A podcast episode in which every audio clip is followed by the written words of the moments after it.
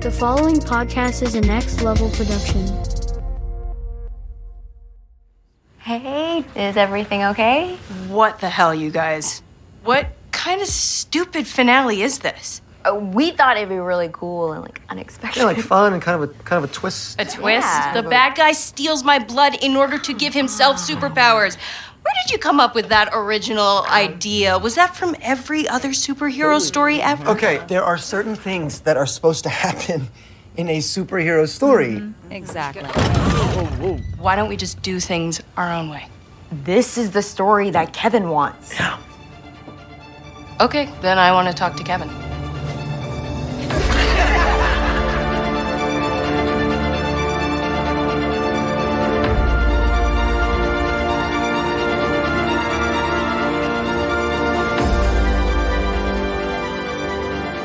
Hey, panelists, welcome back to the show. I'm Mark.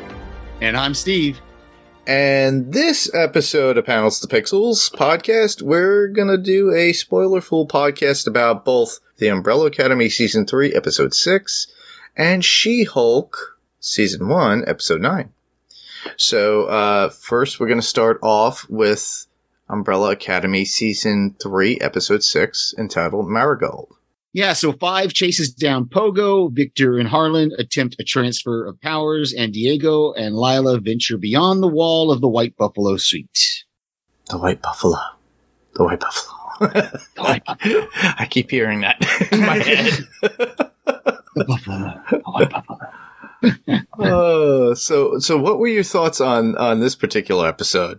This one was good. Um, I the, so when I watched it initially, obviously, uh, was whatever several weeks ago or whatever. When I watched it for the first time for podcasting, there's a whole bunch that I had forgot, but a lot goes on in this episode, setting up for kind of the rest of the season. Yes, you know um now there's there's other setups that we're going to get later but there was a bunch of stuff that i had forgotten about that happened in this episode that are pretty significant Yeah. so it, was- it was exciting to watch it again and then watch it to podcast for it yeah. I I really had a good time with this one in the sense that it, it opened up a lot of doors, a lot of windows, and and thoughts about where the season was going because there's only so many episodes left that Mhm. we do get.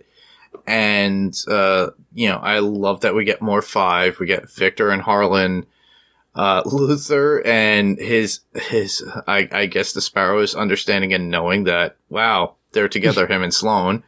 Yeah Allison's reveal of, uh, what she is going to do because she's taking sides at this point and she's kind of torn within the episode and uh, what Harlan actually offers to Victor at this point to to uh, to remedy a lot of the issues that are going on. It, it was like a combination of trying to come together and fix the issues at hand with Victor, but I, I think we're a little bit, you know, well yeah missed. like we're wrapping up we're wrapping we wrap up one major storyline and we're basically starting kind of the next or the we're, we wrap up one story arc Mhm. and then and then we're moving into the the final story arc which is going to actually be different and not what we thought it was going to be so Yeah, A- as well as Klaus, and I love the fact that uh, we, we get that journey of Klaus and uh, yeah we get the beginning of that journey we get the beginning of that because next episode is when we get the real journey oh, which get- I, I I look forward to talking about too Yeah. because I just Yeah. love the idea of it and what happens within. But but this one, um, we see a different version of Pogo. I love that idea too because we see in the very beginning, but we'll get into that once we start talking about our highlights. So I think we should start talking about those. absolutely uh so let's let's kick it off with pogo. All right. um with that that tr- that training scene at the beginning man ben just got brutal Yeah. you know with Jayme uh there. And and but that little he had that smile on his face that just shows how yeah he was looking at their dad and he he could see that reginald was proud of him do, being so brutal. And he kind of gets a smile like he's happy to be brutal. And then she stabs him with that that piece of wood you Yeah. know uh and it and just a was tentacle. yeah, and one of the tentacles. And so she she wins the thing, and she's like, "Suck it," you know. and uh, it was it was just great. And we see Reginald, you know, after the kids leave, we see Reginald and Pogo together there. And, Yes. you know, Reginald admits to not being human because, you know, Pogo says something about, well, you're humanity. And he says, but I'm not, you know, Yes. or something, something like that. So it was really interesting to see that. And then to, to see Pogo, uh, basically get kicked out because, you know, we didn't, in the previous seasons that we had Pogo in the, in the first season, he was with the kids their entire lives Yeah. you Yeah. know uh and so and so we're seeing kind of and I'll, I'll talk a little more about this later but we're seeing like what ben would have turned out if he hadn't died we're seeing and we're also seeing what the kid we, the sparrows are what we're seeing of it, it would be interesting to see how our other kids would have would have uh turned out without the the Without Pogo there. yeah without pogo's influence right Yeah, and I think Pogo kept uh, straight and narrow with the kids and the umbrellas, whereas with the sparrows he tried. And we do get a little bit of uh, an awakening of what happened with the sparrows regarding Reginald and how he was treating the sparrows, like Pogo Mhm. treating the sparrows, because he was like definitely medicating them, and it it turned against him because the kids later on used that medication to treat Reginald to do whatever they needed, mm-hmm. which is wild. yeah Well, mine next one would be uh, Fives needing to talk to Pogo. And I Mhm. thought it was funny because it, it takes off where we left off, where he just shows up at the biker bar, but he winds up hijacking a bike yeah and, and Yeah, that following was- him. that was great that was in my notes that that whole thing so that was really really cool scene I thought that was pretty cool in the sense that, you know, he shows up and there's a woman there and just, there's no Pogo here. Let him in. and they talk and I thought that was rad. It was so cool to see five on a bike and on a motorcycle. And they, they have that whole conversation about, and then he shows him the skin and he tells him where he got it from. He goes, i'd never tattooed this, but I know what it's from and he tells him, and it was something that Hargreeves had, and was part of his ultimate plan. mm-hmm. And it was, uh, you know, apparently it's all about the Project Oblivion. Mm-hmm. And I, you know, and if you think about it, that name alone, Oblivion, I guess that's what's going to happen in the end. It's about Yeah. Oblivion. Mm-hmm. Yeah, and, and we're going to see that because we, we've obviously we've seen it. We don't remember everything, but uh, I, I know a little bit. I, I remember some of what is, is going to happen. So yeah, it's it's interesting just to to hear Pogo kind of lay it out. You know, we have that moment with him in five where and what exactly was Pogo's relationship with Chammy? What do you think? Uh, I just- You know, I just kind of it's interesting. Um, well, then, you know, hey, you know, who am uh, I to judge? Who am I to judge? I'm not going to Uh, judge, but you know, uh, she might, she must love primates, so uh, I don't know. yeah, yeah, yeah. But it was it was a cool scene, and to hear uh, at least a little bit of the plan, you know, and, and I love that how how Pogo was looking at it as a magical or supernatural kind of thing, and Five is like, no, Dad was always scientific, so this has a scientific rationalization, and we know from the end that it's kind of ends up being a mixture of both in a way of a mixture of science and magic, kind of like uh, as Guardians. So. Yeah, yeah, uh, especially since, well, you know, Reginald is an alien, Mhm. but there is a bit, a lot of magic involved, I think, to some degree. And Yeah. I, we won't see, I'm pretty sure we won't see anything like that until next season. Yeah, yeah, we'll see. I mean, we we got like I said, we got to see a little bit of it at the end of the season with the Guardians and stuff, but Mhm. uh, it's it's going to be interesting because we we got one of the Guardians uh, in this episode. So, Yeah. uh, so my my next one is uh, Victor and Harlan. This I remember the first time watching this being very confused about what was going on because there was a moment, you know, where Allison uh, tries to stop Harlan and Mhm. she uses the word "I heard a rumor" and he doesn't stop, but then she's able to do that, forcing it without saying, you know, the rumor line to him. Yeah. Uh, it's exposing later- more of her power that Right, she but- didn't even know that she realized she had. Right, right. But then later, when the actual transfer of power happens, there was a moment there where I was thinking, is he trying to steal her power or is he really giving her back the power that she gave him? And of course, it turns out that's what it was that because he comes out of the, the little, whatever that Bubble. Yeah, the drive through, the drive through, the drive through, whatever fast food restaurant place. He comes out of there and he says that uh, he's sleeping, and then we get more, and we'll talk some more about Allison. But yeah. but yeah, it just was a little bit. It was a little bit confusing to me. Um, but we we definitely get that confirmation that that uh, Victor got his power back. We haven't we haven't we don't see Victor the rest of the episode because it's not until the next episode he's going to find out what Allison did.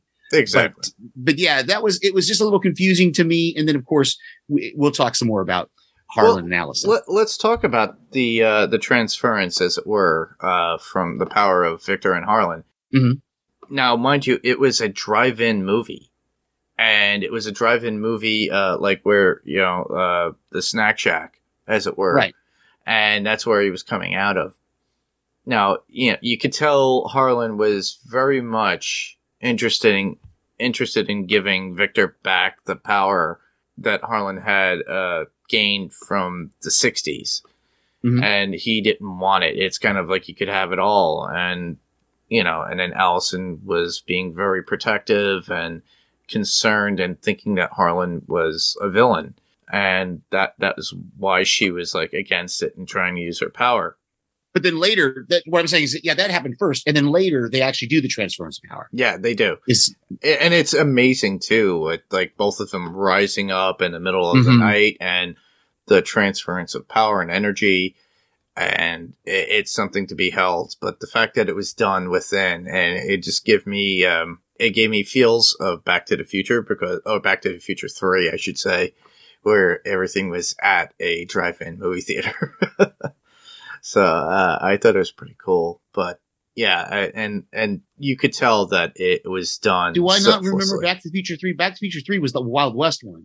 Yeah, but in the very beginning, how did he go back to the future? Uh, back in the past, he was actually at a drive-in movie theater that was abandoned. Okay, it's been a Very while since I watched that.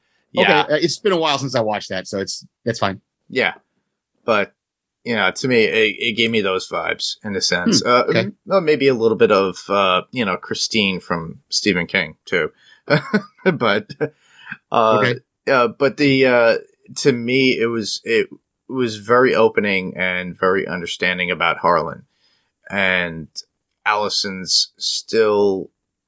It, it, it's her. Uh, she she just doesn't trust anybody. She doesn't trust Harlan, and she wants to believe in Victor. Mhm. And we do see that at the very end too, when she walks into the Sparrow Academy's uh, house.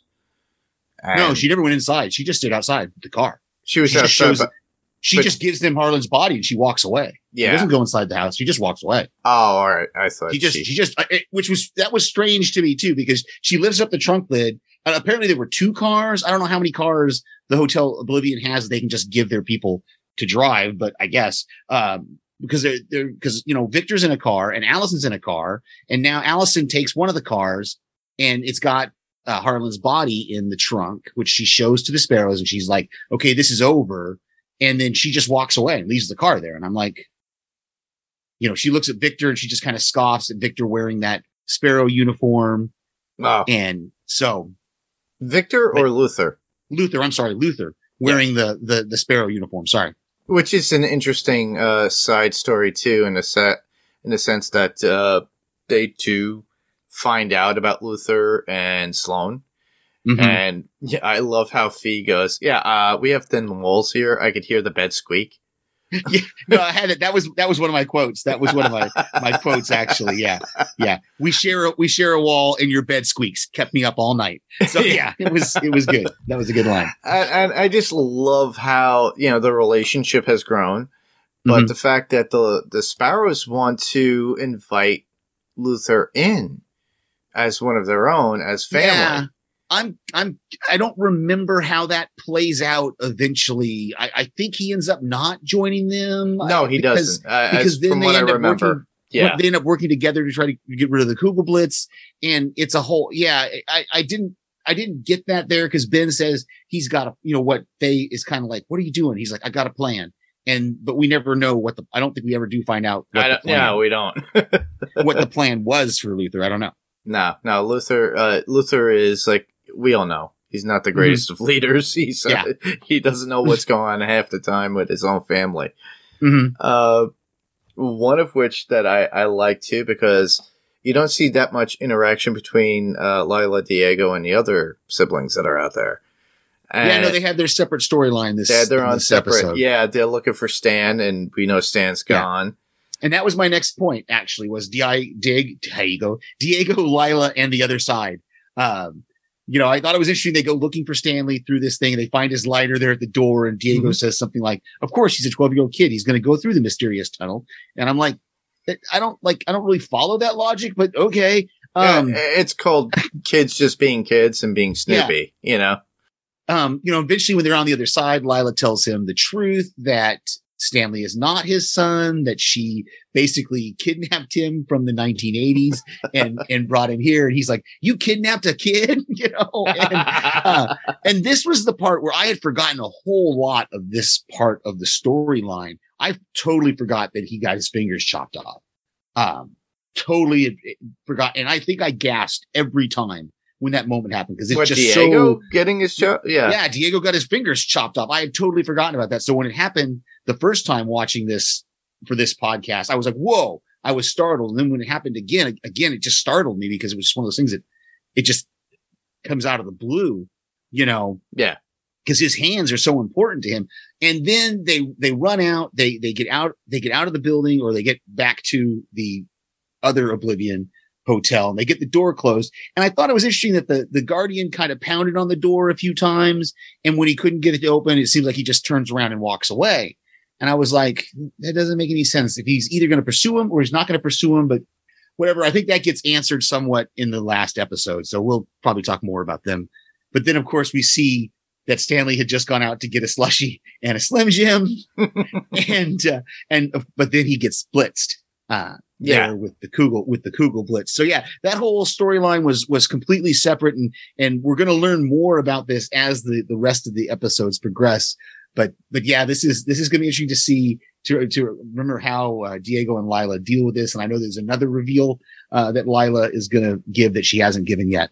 Yeah, yeah, there, there's definitely a big, huge one, but we're not going to get that until probably next episode. It's either eight or it's either seven or yeah, it's it's down the It's, road. I, it's, I definitely by eight we know what's going Yeah. on, and I, that I remember. But we're going to go this episodically, people. So Right. uh, keep listening as you are, if you're still Mhm. listening, that is. But obviously, we're going to get to She-Hulk episode nine, the finale. But uh, right now, we're talking about the uh, the Umbrella Academy season three, episode six. But yeah, I, uh, the a lot of what I had was bait. I already spoke about. Uh, the one big true giveaway was oh Hargreeves and how the Sparrows treated him, because literally all the pills that Pogo gave them over the years, that was like a rude awakening to me. I'm like, oh, that's why. That's Mhm. how they're drugging him because he was drugging the kids to deal with Reginald. And when he left, they took a side and said, all right, we're going to give these to him. Now Mhm. he's a TJ Hooker fan stuck to the TV. Yeah, but he's starting to get his mind back. That's what He Clive is. tells tells Pogo. He said, "Yeah, my brother taught him how to how to not uh, how to fool him." So he's going to start to get his mind back a little bit, and we're going to see, especially in the next episode. I think he completely gets his mind back. Oh, he does, uh, but he's Mhm. still in the sense of trying to show Klaus the way. and that that to me is like that was one of my favorite episodes out of the season too. Is like to seeing Yeah. Klaus and Hargreeves on their journey and what he has to do and Uh, that's next episode now. So that's yeah, that's yeah, it's next yet. episode. I know we're not there yet, but uh, to me that was my favorite episode. I look forward to actually talking about Yeah. that. But yeah, uh, uh, that was about it for me with all my points and everything. Okay. Uh, the one thing I did want to bring up that was in my notes, we do see the buffalo painting within Hargreeves' room this time as Klaus and Reginald argue. Mhm. We've seen it before too, though. It's, Yeah, it's, it's been yeah. it's been foreshadowed before, but now is when Hargreeves finally hears that that Klaus knows about the Buffalo Room. So yeah, that was great. I love that the logo cha- actually changed on the door when when Pogo closed the door instead of getting two the two logos like side by side. Yeah. it changes from the Sparrow to the Umbrella Academy. I thought that was that was a cool little effect there. Yeah, it was Um, like a turning of power, uh, literally of how the episode was turning about. Because sparrows don't have the upper hand at this point. Now the Umbrella Academy does. Mhm. So yeah, yeah, I loved Luther in having his conversation with uh, Sparrow Ben because it was so, you know, Ben has been trying to understand why do you guys keep talking about this other Ben? And so finally Luther admits, hey, he was the best of us. But Yeah. again, like I said at the beginning, we're seeing a Ben that we're seeing a different Ben anyway. So it's, way it's going to different be, Ben. Yeah, Yeah. yeah, yeah. So I, I- just thought it was interesting that, that whole conversation that he has where he's like, I'll take whatever I can get of, of this bin, you mm-hmm. know, and so that was a really, really cool moment between the two of them. Um, I'm looking, I think, yeah, I think that's everything. I've got one more quote that, uh, I haven't shared yet from the, the episode, um, for the Umbrella Academy. And that's uh, the one with Luther when he's talking to to Sloane and he's talking about his family. He says the only thing we really have in common is childhood trauma. yeah, that is true. Yeah. So Uh, the only quote that I would have would be Harlan saying, "Everyone has their own vibration." That's when Allison asked Mhm. of what he is listening to, to to his headphones, but he he mentions that you know because she kind of mocked what he was listening to, which was like water or something of ocean or Mhm. something. But yeah, and then uh, there was one from Luther to Ben saying. Genetically, you are the same person, and Ben goes, "Great, the old nature versus nurture speech." Mhm. about you know trying to reach through to the Ben that we're seeing, then they offer Luther a you know the Sparrow's uniform, and then Yeah. he you know Luther just has that look of shock on his face, going what? And then uh you know, and the thing about Ben, honestly, uh, within this episode, I you know we you and I just did the um, community episode on Wilhelm. Mhm. Now, remember uh, with with uh, Jeff when he flips the dice and they Mhm. it's like alternate timelines. Mhm. It's like that to me. It's like this is the alternate timeline of Ben. I'm Yeah. not saying he's truly evil, but the fact is is that it's a completely different Ben, and the Umbrella Academy doesn't understand it or see it because all they see is Ben. But Mm-hmm. in community, they all knew, and then they encountered each other, and you know that that was an interesting thing to me. It, it's kind of a weird thing though that you're encountering these people, and then they can't come to the terms of this is a completely different person, Mhm. and they're just not dealing with it correctly. But Yeah. yeah, I I do enjoy the uh, how they're trying to reason and rationalize and trying to make this Ben like their Ben. But Yeah. I think at the very end of the season, we do see uh, them come to a compromise of like accepting this band for who he is, and he's yeah, I don't remember exactly how it. I don't remember how it turns out. Oh, there was one other thing that I had that we didn't talk about. Okay, Was part of Allison's journey is that she mentions the fact that she looked up Ray's death when she's talking to that kind of hallucination Hmm. of him. And she says she looked up, she said the, the Ray I knew died nine years ago or whatever it was. Uh, and, and, you know, he lived a full and, ha- and happy life or something like that. And the guy says, yeah, but it was, or she said, but it was without me. And that's what we see when as soon as she encounters Harlan outside of that drive-in, you know, snack shack, when Harlan admits to her what he did, that he was the one that, that killed their mothers, she just snaps, you know, and I love it. Ray had a line in there where he says, we all go a, a little crazy sometimes. He did the, he kind of similar to the psycho. I mean, I think it's mad or uh, it's crazy. He, he says crazy, but in the, in psycho, uh, he says mad. He said, we all Yeah. get a little mad sometimes. So a little different line, but still definitely a homage to the psycho it does. line there that, that I thought was, I thought was great. But yeah, we're seeing again, this progression of Allison's of where she just flat out murders Harlan Yeah, you know, and throws him in the trunk of the car. And that ends that storyline. Okay, we're done. And we're going to see how that plays out when Victor finds out what she did. yeah, yeah. It, it, it's like a big Mhm. change in relationship at that point too. Yeah. yeah. That that that was our coverage for Umbrella Academy season three, episode six. So if you guys have any thoughts or anything, you know, you know the deal. Just put them in the comments below in Facebook or uh, send an email, and we'll uh, bring them up. Absolutely.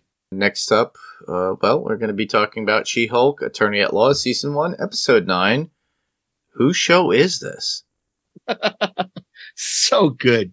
Jen finds herself in trouble with the law and struggles to pick up the pieces of her life. Okay, kind of. That's that's a good. I guess that's a good synopsis of the show. Yeah, the but maybe she flipped a few pages and talked to the editorial room, and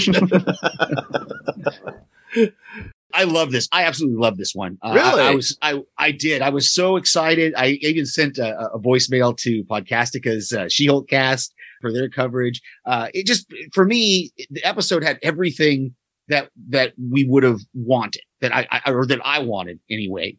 Um, so I, I can't wait for us to kind of talk, talk through it. Mhm. Uh, I will, I will admit one thing. I was obviously, I was wrong last week. The whole Hulk underscore King thing was a name. It was, that was the name Todd was using was Hulk King. that is I was true. wrong. I was wrong in that, in that, but no, I loved it, man. I, I wish I, I only had the chance to watch it twice. I'm definitely going to be watching it again because it's so good. And there's just so much stuff in it. But I have one, there's one concern I have of a line that was said that I'm worried about for if there is a second season. I still Mhm. hope there's going to be a second season, but, uh, we'll talk about that when we They get into our talk about that within the episode. Yeah, They do, they do. But what do you, what do you think? What did you think?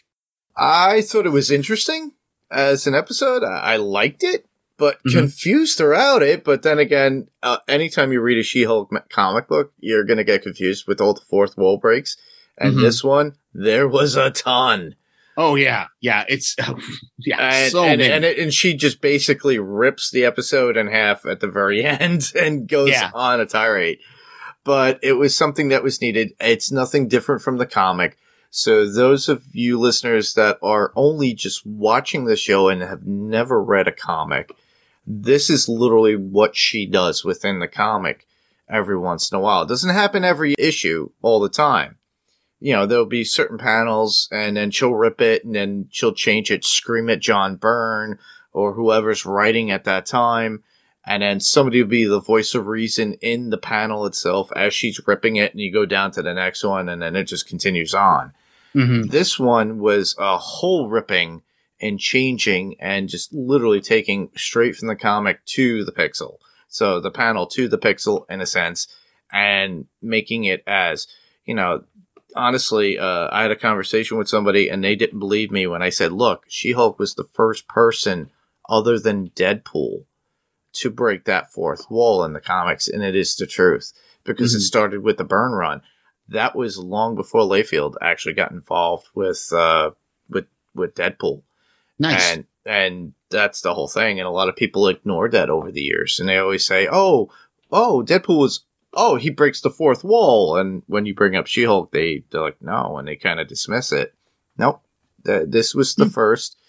But to me, it kind of got confusing. But after a couple of watches or a few watches at that point, I started to realize, and I'm like, okay, I, I see the humor in it, but you had to watch it.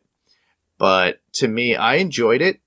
It, it took me a while, but I think a lot of people are giving it really bad reviews. In my opinion, I don't care. I liked it. Uh, yeah, like I said, I loved it. I I was absolutely, yeah. It had everything to me. It had everything that I I would have wanted. I mean, maybe the only thing we didn't really get was any courtroom stuff. Yeah, well, uh, slightly uh, with Nikki and maybe Pug coming in, and right, with them delivering the plea deal to her, and then at the end, her whole closing argument thing was really great. Turning that around on on the K E V I N uh, was was really cool. And he's like, "I see what you did there. Okay, I'll allow it." You know, it was really really cool. I, I I just yeah, I just I like I said, I really liked it. I so many things. There's I've got bullet points because I was uh uh been dealing with this nerve issue and it was hard for me to type today. But yeah, I loved it. Loved it absolutely.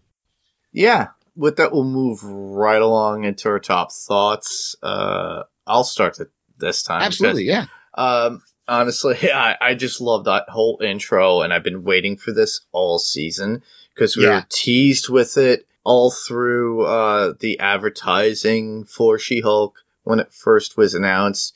Had Ruffalo and uh, Tatiana Maslany uh, as uh, like pictured like Banner with Bixby's banner and uh, Okay, so his- that was Ruffalo. That was Ruffalo when she says the line about "Don't you don't like me when I'm angry." that Yeah. was that was Ruffalo. I thought it was. I didn't have a chance to check the credits, so that was cool. I was like, that really looks like Mark Ruffalo. But I don't know if, it's for sure is him. Yeah, But it I- was. yeah, yeah, yeah, great. And then it, it was supposed to be Mr. McGee and you know Banner when Mm-hmm. they had that whole thing interaction because it was taken straight out of the seventies and eighties Incredible TV Hulk, show, yeah, the Incredible yeah, Hulk TV, TV show show. with Bixby and Ferrigno. And Mhm. I've been looking forward to, but they went through the whole intro, which was amazing. I And- loved it. I loved it. I love the tweaks they did to it Yeah. for She-Hulk and, and stuff. But go ahead. I'll- You, you you talk. This is one of my points as well. So you talk your out yours, and I'll I'll throw in mine when you're done. Well, I just no, no. I, I just love the whole intro, as it were, and that, Yeah. that's it. That that's all I had Yeah. to say about it. To me, I've been looking forward to it. I'm so glad, but they did the whole thing complete with their own little bit of twist. But Mm-hmm. if you do shot for shot, for most part, it's exactly like that Bixby Ferrigno show. Yeah, I love the and I love the split screen at the end, just like it did at the end of those credits showing Bixby and Ferrigno. This one shows you know Jen Walters and or shows Tatiana Maslany and then the She-Hulk and then it's kind of split screen thing Yep. was just With just the roar. terrific. That yeah, that Ah. whole thing was just I just absolutely loved that opening. It's it's just so good. that opening is so great and it was something that I was so dying for because you know Mm-hmm. as cheesy as the Bixby Ferrigno show was when it was out and for people that are are our age that look back at it a lot of people hate it but to me I still love it for the nostalgia of it because of when I was a kid because I I Absolutely. enjoyed it Yeah. as I Yeah. I And that music, that every haunting week music. to watch that show yeah, that haunting music that it always had. That Be- I think it's a Beethoven. oh no no It's that's the Beethoven. no it's the Lonely Man theme Oh, okay. Do, do, do, Yeah, that one. Okay. Yeah, you're right. Absolutely. Yeah, that's so good. So good.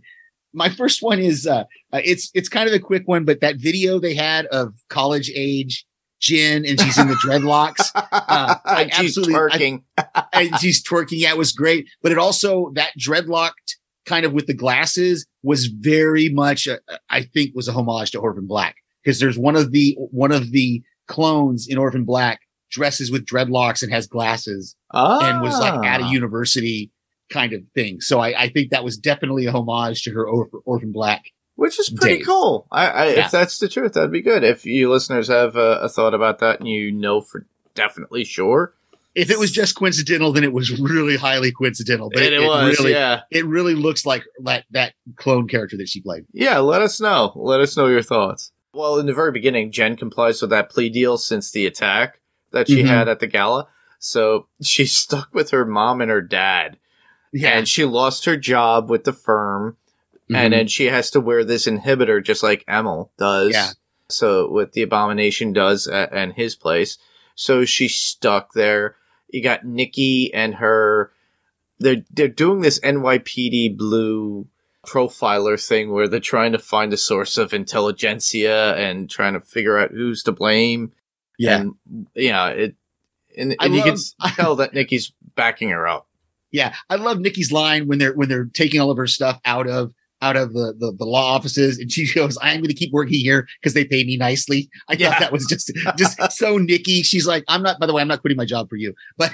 You know they pay me nicely, uh, so I thought that was really, really great. And you know, just that her, her and Pug uh, working together, and then her like realizing that she's gonna have to get a man to go to undercover in this intelligentsia thing is like she's like, Pug, are you still here? So, was Well, it, I think it was really cool for the fact that Pug went along with it with Nikki and Mhm. helping out Jen. Yeah. And I'm loving that idea. It shows that they're really good friends. Mhm. And Pug is there. He's not the tool that you think he is. Yeah, yeah. Especially when we see him when he goes into the intelligentsia. So that is something I love to talk about too, because he gets in there and there's there's a few things that they talk about. Actually, they bring it into canon about with Thor: Love and Thunder because they talk about Lady Thor, mm-hmm. and uh, and then they talk about you know because in comparison to She Hulk and and everything else. So apparently, this is around that time. Yeah, yeah, that was great. And again, the same kind of comments that you're getting that I'm sure were real comments they had probably seen on the tweets and stuff was was really really hilarious. I love the fact that he just didn't he couldn't stand being in there. You could just see the disgust on his face. You know, he's like, "Oh, "Should I really wear this earpiece?" And she's like, "Trust me, you won't be the only one wearing an earpiece." I that is that is one of the things for me that I absolutely hate when I do have one in and I'm trying to interact with other people. I usually try to, I try to take it out. So it's not in my ear when I'm, when I'm talking to somebody, you Yeah. know, in, in actual person. Cause I just think that's just a, uh, I, I, I don't want to get on a diatribe about that. Um, I loved that, uh, that Bruce is Smug Hulk in her, in her cell phone. I had to pause it to see when she's texting, he's Smug Hulk is what she calls him. yeah, yeah. He, he uh, I, I, I kind of got that feeling that she was going to put that in her cell phone anyway. Yeah, yeah. I love the fact that during that whole thing where uh, Pug infiltrates, uh, at first when I saw all the signs, I'm like, wait, they're in Emil's complex. And yeah, I, I didn't even right pick up away. on it. I yeah, I didn't even pick up on it until until the the guy that attacked her in the earlier episode, who apparently had no idea this was going on, uh, Yeah. told her, "Oh, he's at some private event." It wasn't until un, until he said he's at some private event Mhm. that I went, "Oh, it's the same place. He's one of the bad guys." So, Mhm. but but yeah, I didn't catch it when Pug first went in there. I, I it didn't even dawn on me seeing the signs in the back and stuff. Yeah, so apparently Emil rents out his place for uh, other people for gatherings. and he's a motivational life coach. And Yeah, then, and like, he was trying to do the. He was honestly, he was just trying to be nice about it and help help others with their issues too, with their own little gathering. And he didn't. You know, Emil was. Uh, it wasn't it yeah, it wasn't wasn't a- intentionally to the point of like he was doing bad. of He was hurting try- right? Yeah, he was trying to I be helpful. Yeah, it wasn't until the second watch that I picked up on that. I don't think he was really intentionally. He didn't. He, he wasn't thinking about the fact that he was intention that they were hurting Jen, and so him by he he by extension was hurting Jen Mhm. by by even siding with them at all. Yeah, You know. And, and so that, that he figured that out when Todd hulks out and starts to attack her. And so Oh, he God. grabs her and gets her out of the way and he saves her. And then we have that whole interaction between him and Hulk you know, where Hulk thinks he's attacking uh, Jen, and uh, of course that's when Jen stops everything. yeah. and It, he's like, like, "Wait a minute." ends it. Wait a minute. This is too messy. Why are we doing this so messy? I loved that when she breaks it, when the, the thing pauses and she breaks the screen, she looks through. She has to scroll through like the Disney Plus app. And Yep. she's looking, she's looking for, no, can't use that one. Can't, and she sees, oh, Marvel's assembled, Marvel is assembled. That's one that I can use because that's one that actually goes like into the writer's room and Yep. into production type stuff. So she opens up the Marvel's assembled one and crawls in there and she's on the back lot, you know, at the studio. I thought it was just great. Well, the whole backlot thing was pretty cool. Uh, I love the fact that we got Todd. He, he exposes himself as the Hulk King, Mm-hmm. just to make it apparent. But the fact that he turns into Bro Dude Hulk, and then we got, uh, you know, Bruce shows up, and that's really what spawns about it, especially when Titania actually shows up. Yeah. Yeah. And, And- Chin's like, wait a minute. Titania's here? How is she? This is just getting so messy. It is know? messy to the point where it's like, this doesn't make any sense. And that's why she decides, oh, I'm going to go after the writer's room. All right, guys. and that's what we've been talking about this whole season. We've been waiting for her to interact with the writers. And I thought that was really cool. Yeah, it took until the very last episode to do so, which Mhm. I, I honestly they should have done it sooner, like in the beginning.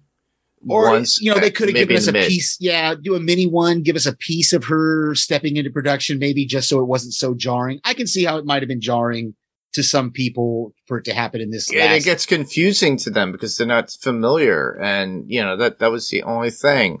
But honestly, I, I thought it was uh, pretty cool that we get that, and Mhm. it's straight out of the comic. But the the whole last half of it literally is her breaking that fourth wall and dealing Mhm. with it. And uh, you know, it, the one thing that I love too is that I need to speak to Kevin. Now you're thinking Kevin Feige. Nope. It's Kevin. K E V I N. Knowledge Enhanced Visual Interconnectivity Nexus. Yeah, and this is my only point of a little bit of criticism there because she says, I want to speak to Kevin. And in the subtitles, when they say the name back to her, the Mhm. subtitles put it as an acronym, K E V I N. Yeah. And I, and I think that revealed, I think they shouldn't have done that in the subtitles because that's acting like everybody knows. I guess because that's why, I guess that's why the guy had her sign that NDA because Yep. everybody knows that he's actually a robot and Kevin Feige isn't a real person, you know, or that they, everybody knows that, but still it, it revealed to the audience what was going on because of the subtitles. Well, the subtitles, but if you didn't have subtitles on, right. That's you that's what wouldn't I'm saying. That's Yeah. that's what I'm. That's exactly what I'm saying. But Yeah, because because people that have subtitles on, we were spoiled at the reveal. yeah, because I'm like, wait a minute, K E V I N, that's an acronym. What is he, some sort of robot or something? And so it, that's the only part that really kind of bothered me was I wish they hadn't done that in the subtitles. yeah. Disney, take a note, please. Do not put spoilers and acronyms.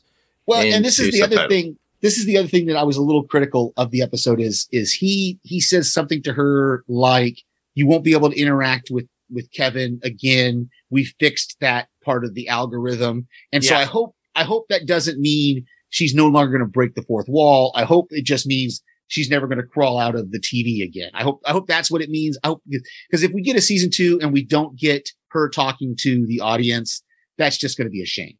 I don't think that's going to happen at all. Okay. I, I I wouldn't be surprised if if we do get a second season because we haven't really got any conf- true confirmation yet. Mhm. But if we do, I wouldn't be surprised if she destroys Kevin. And then, she- you know, think about it. it. It could be the first episode where she finds the real Kevin Feige and destroys the machine. Maybe we'll see. But like I said, he he said you won't be able to interact. So I don't know. She'll have to fix that somehow. yeah, she'll fix the glitch. Yeah. I, I just love how when Kevin says that she is very expensive and has to transform back to Jennifer. That was great. That's a great. The visual effects team has moved on to another project. yep. Which talks great. about how much it costs to actually do these things. yeah, She talks about the super soldier serum plot at the end of her show. yeah, And yeah. that was also something that we'll get into when we talk about uh, Werewolf by Night, because that was also a subplot within the comics, but we'll talk about that. I love how she changes the story ending overall, wanting Yeah. to have Daredevil because he was hot. I know a girl's got her needs. I thought that was just great. And and then he says that's when the the computer Kevin says something like, "Well, we won't see you. We'll see you in the movies." And she's like, "Really?" And he's like, "No." it's just like, oh. So Yeah, and then then we get that cool thing where she starts to break things down. Like then she talks about the daddy issues with Cap, Loki, Thor, Star Lord with two daddies and two issues. she's like, everybody's all these all these things. Can we do something different from my show? And he's like, it's not your show, it's Kevin's show. And no, it's Shield show. Yep. So- and then she asks about when are we going to get the X Men? Gives two thumbs up and a wink with her tongue sticking out at the camera. yeah. And Kevin can't say anything. She asks about season two of She Hulk. We don't get a really full disclosure about what's going no, on. we get the writer. We get when she breaks in the writer's room. I think you alluded to this earlier. She breaks in the writer's room. They're kind of discussing options for season two. yeah. And like one of the one of them is it could be a dream. It could be all a dream sequence or something like that. And I'm like, what? Uh, come on. So, but yeah, it, it's. I hope I hope we get a season two because I, I really did enjoy it. Same here, and they could always add more to it because you could get more. Uh, what what they seem to be doing is introducing a lot of characters into these shows that the movies won't normally typically do, and then Right. with that we can move right along into the ending, which was pretty funny because you got Daredevil showing up at Jen's Family At the barbecue, yeah, the family barbecue, and her dad's asking him all. So you have your own firm, and and he's like, yeah, it's in Hell's Kitchen. And I work with disadvantaged. Oh, so you don't make a lot of money. So, Yep. you know? yeah. And then and she's like, she kind of sidelines it, and he goes, "What did you set me up for?" like, and I wonder that was an interesting kind of side plot that maybe they're just going to kind of kind of hush hush it is if they know that She-Hulk is with Daredevil and that this guy is coming around, are they going to figure out that he's? You see what I'm saying? You see, it's a little bit of a yeah, but it's a little bit of a, a, a tough thing that maybe her family can be sworn to secrecy or, or something. I don't know. I just, uh, it's, it's probably a throwaway kind of thing that we're never I think it was kind of a deal with. throwaway thing because she kept saying, "Dad, Mom, Dad." No, he's only here for a couple of days. Yeah. Cause he's going to go back, he's going to go back east and have his own show and everything. And so Yeah, that's, uh, so yeah, we probably won't get a lot of interactions between them, but maybe we will. Who knows? Yeah. Who knows? Cause you know, They- Pug and, Pug and, uh, Nikki kind of figured it out because, or Pug figured it out. He goes, wait, did they hook up? Are they a thing? and, and Nikki's like, shh. So yeah, Pug knows now Yeah, because so it's Nikki gonna- knew. yeah, it's it's going to be interesting to to to see, uh, like I said, going forward, what the Uh, but yeah, that was a fun that was a fun scene there at the end. You know, take care of the burgers and Yeah, and then we kind of uh, missed out on it just talking about Emil goes to jail, but he does admit that, you know, he has some issues and then uh, Mhm. he kind of did wrong. He did, you know, abomination out and he wasn't supposed to, so he kind of, uh, but then he takes up Wong on his on his offer to live at Kamar-Taj.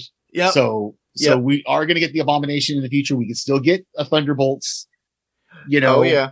uh, kind of thing. So we'll we'll have to see if that happens in the future or not. But uh, yeah, that was great. I, I love what did Tim, what did uh, Emil say? Something like, "Well, you took your time," or or something like that. Yeah, yeah. And Wong's like, "Oh, I was dealing with something else," and Which uh, we're going to find out later on, probably. well, and then I'm sure you have something to say about the really big reveal. oh, yeah. The big reveal when Bruce shows up with his Mhm. son, Scar. Yeah, So, yeah, uh, because you've been talking about that all season. Yeah, well, all right. So, uh, listeners, those of you who are not comic fans, I will bring this up and I will give the story out quickly. Well, there was a comic run, and you all know Thor Ragnarok. And we already know that story plot where he went to Sakaar. It was a battle zone where we was set to be a warrior. Well, in the original comics, basically the Illuminati thought the Hulk was so savage to the point where they had to banish him. So they sent him out into space with his spaceship and he was banished from Earth because he caused so much trouble, chaos, damage, and, and caused a lot of deaths. So the, the Illuminati sends him out. He gets stuck on Sakaar. He winds up building through the ranks like we saw in the Age of Ragnarok with Thor, and uh, just like that movie. So he was like a warrior. He winds up falling in love, taking over, and marrying a queen and having children. And then this story rolls around where uh, he's summoned back. He goes back to Earth for some reason. I'm not going to get into it. But he finds out something happened to his wife. His wife's dead, thinks his son is dead, and we get World War Hulk which is literally he just goes crazy and tries to kill the Marvel universe. But in this case, we don't get any of that. We just get Scar coming back to Earth. So there's a whole hidden storyline within the MC, MCU right now because Bruce went there as Smart Hulk and got mm-hmm. his son and brought him back to Earth. Yeah, so That- that's going to be something we're going to see in a future movie or TV Yeah. show or something. Yeah, and So- the cool thing about Scar and his powers is he could go back to human form, which is like a little kid. Mm. but he's a kid. And uh, I, the only thing I didn't like was his haircut because hi- his hairline was like way back, like shaved. That's not the scar I know. But uh, he has powers like his mom, and his mom has specific powers. So my rec- recommendation: do your homework and go read those comics. They're out there in trade paperback. But he has uh, he can't Hulk out and get like stronger like Hulk does when he Hulk, you know, he turns green. He has stre- superhuman strength, but he's not as strong as the Hulk. But he also has Yeah, and that's all stuff we'll find out. Yeah, that's Yeah, all stuff that gonna stuff out. we'll find out later on, and they can change it if they want. and they could change it too because these are adaptations. But it's pretty cool that he brings up, and then they all just accept Scar for who he is at the at Yeah. the barbecue, and I thought that was, was- pretty cool. I was waiting for Jen to turn to the audience and say something like, "Is he hijacking my show? Is my show getting hijacked again, or something like that?"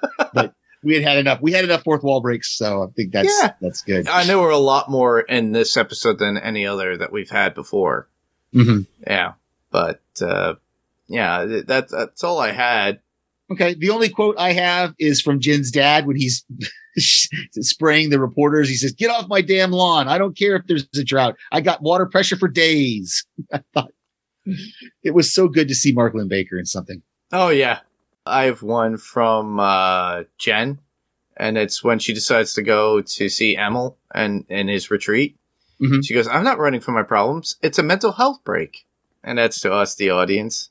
Yeah, that's great. Todd saying "Mother Pugger" when he sees Pug at the Intelligentsia. Yeah. meeting. of Uh, course, you're one of us, dude.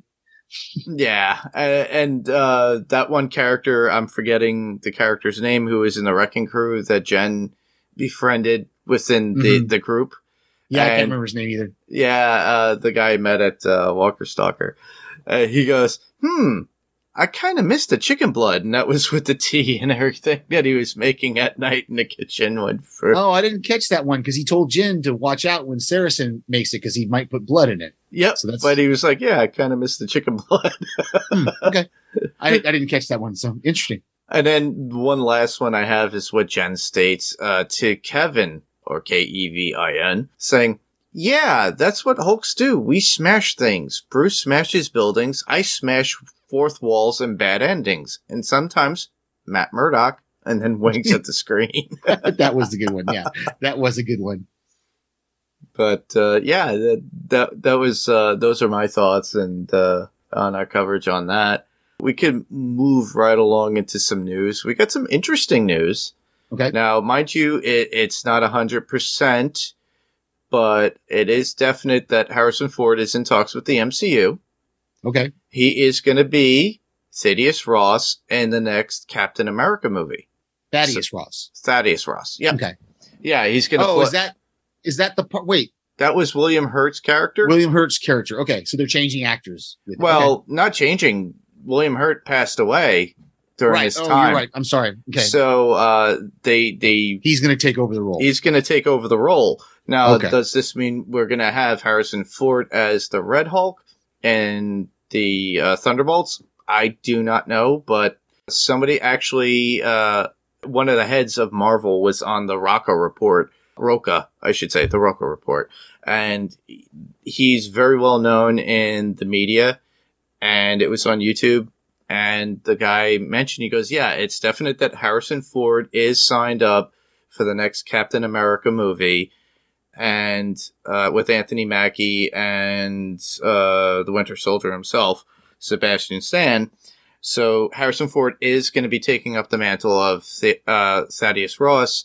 But when Roca had asked him about uh, being Red Hulk, he goes, "Well, we have to get through this one first. So basically, if Harrison Ford signs on for more films, then we'll get most likely get him as Red Hulk. Not that Mr. Harrison Ford himself has to do anything, literally, because it's all screen capture, and they could always hire somebody to do the uh, the green screen or whatever it is, like what they do CGI for with Ruffalo or with Tatiana Maslany. Mhm. I think a lot of listeners and viewers of the She-Hulk movie will know is that there's a very tall woman that is out there that stands in as double for She-Hulk for uh, Tatiana Maslany. You've seen that online too, right, Steve? Mhm. Yeah, I repost I reposted that on the Panels to Pixels Facebook page. That- Yeah, they saw showed that, that. picture of her with the and that's and that's a comment that I heard one of the, another podcast did make that you know the the reason they have that is because the actors will then have a, have a sight line of when they're talking to She-Hulk. Because Yes. obviously they're not going to be looking at her knees. They're going to be looking up at her. And so that gives the actors that, that kind of sight line. And that was one of the, I think it was Greg or somebody mentioned the fact that they thought it was really great with how the actors were able to interact with the CGI she, uh, She-Hulk. Yeah, which I think is amazing too, because yeah, you're giving people extremely tall people at this point, because that woman has to be at least six four, and we know that She Hulk is at least six seven, so she has the height. And I, and when you see Tatiana Maslany and her standing next to each other in Yeah. the kitchen in that It picture, it's it's like a huge difference in height. Yeah. But uh, yeah, that that's the only thing I had really for news. Other than that, you know, we'll be covering Werewolf by Night. All right. The only podcast recommendation I have this week is I just listened to, it was actually an interview from September on Rob Lowe's podcast, literally with Rob Lowe. He interviewed Ice T. Huh. And I highly recommend going out. Even if you don't subscribe to literally with Rob Lowe, uh, go out and download that interview. And because Ice T, it's just fascinating to hear him talk about the beginnings of hip hop and rap and Awesome. where that all came from. And then talks a little bit about being on in fact he's he's played a cop for 20 years you know he had a he had a song about killing cops many many years ago and now he's the beloved cop character uh on on law and order svu so it's it's a really cool conversation it's only about an hour long which is all that's what rob lowe usually stays to is right around the 55 minute to an hour mark but yeah literally with rob lowe interview with ice t Awesome. Well, I don't have any podcast recommendations, but I do have a YouTube recommendation, and it's our friends Michael and Jessica from the Grim Life Collective. Now, they were in my neck of the woods this past weekend, and they went to go see, uh, because Halloween is upon us, everybody. So, uh, they went to what we have in Ulster County in, in that area called the Headless Horseman, and it used to be a hayride. Now, they stopped the hayrides about three years ago, I, I'm, uh, from what I'm told.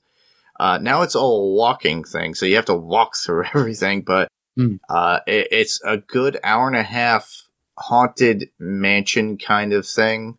It's all outside, but you have some interiors. You have a haunted motel, you got a slaughterhouse, you got a corn maze that you could go through, a whole bunch of other uh, venues that they, they have that you could walk through, but people scare the living daylights out of you. And it's uh, rated one of the th- three best haunted attractions during Halloween in the in America. And uh, I've gone there a bunch of times, but I haven't been able to go there. I haven't gone since just before COVID. Uh, originally, tickets used to be about like fifty-five bucks. I think the the prices have gone up, but they put more into it this year, and Jessica and Michael were able to do a uh, a whole video of it, so you could see that on on YouTube. So if you go to the Grim Life Collective and check that out, and look for um, Headless Horseman, and you'll see it. And they have it's a good almost an hour, forty five minutes to an hour, and they were able to get video, which you never were able to do at this place at all because of actors and you know licensing and everything else. But in this case, they were able to do it. So if you're interested in going to it, I highly recommend it. If you could get out here into New York and to Ulster County and check out the Headless Horseman, it like I said, it might be a little bit pricey per person, but it is well worth it for the scares, especially during Halloween.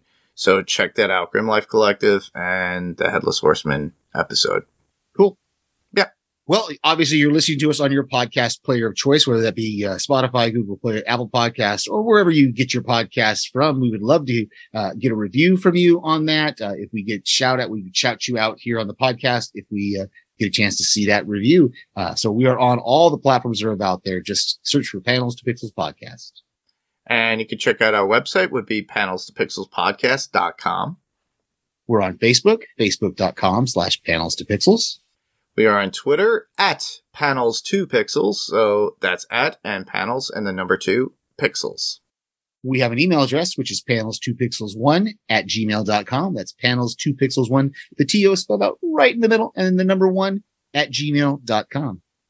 You can find us on YouTube if you search Panels to Pixels podcast. While you're there, if you like what we do, please give us a thumbs up and subscribe. Like I always state, uh, there is some video there. So once we get another guest or somebody to interview, there will be video. So check that out when you can.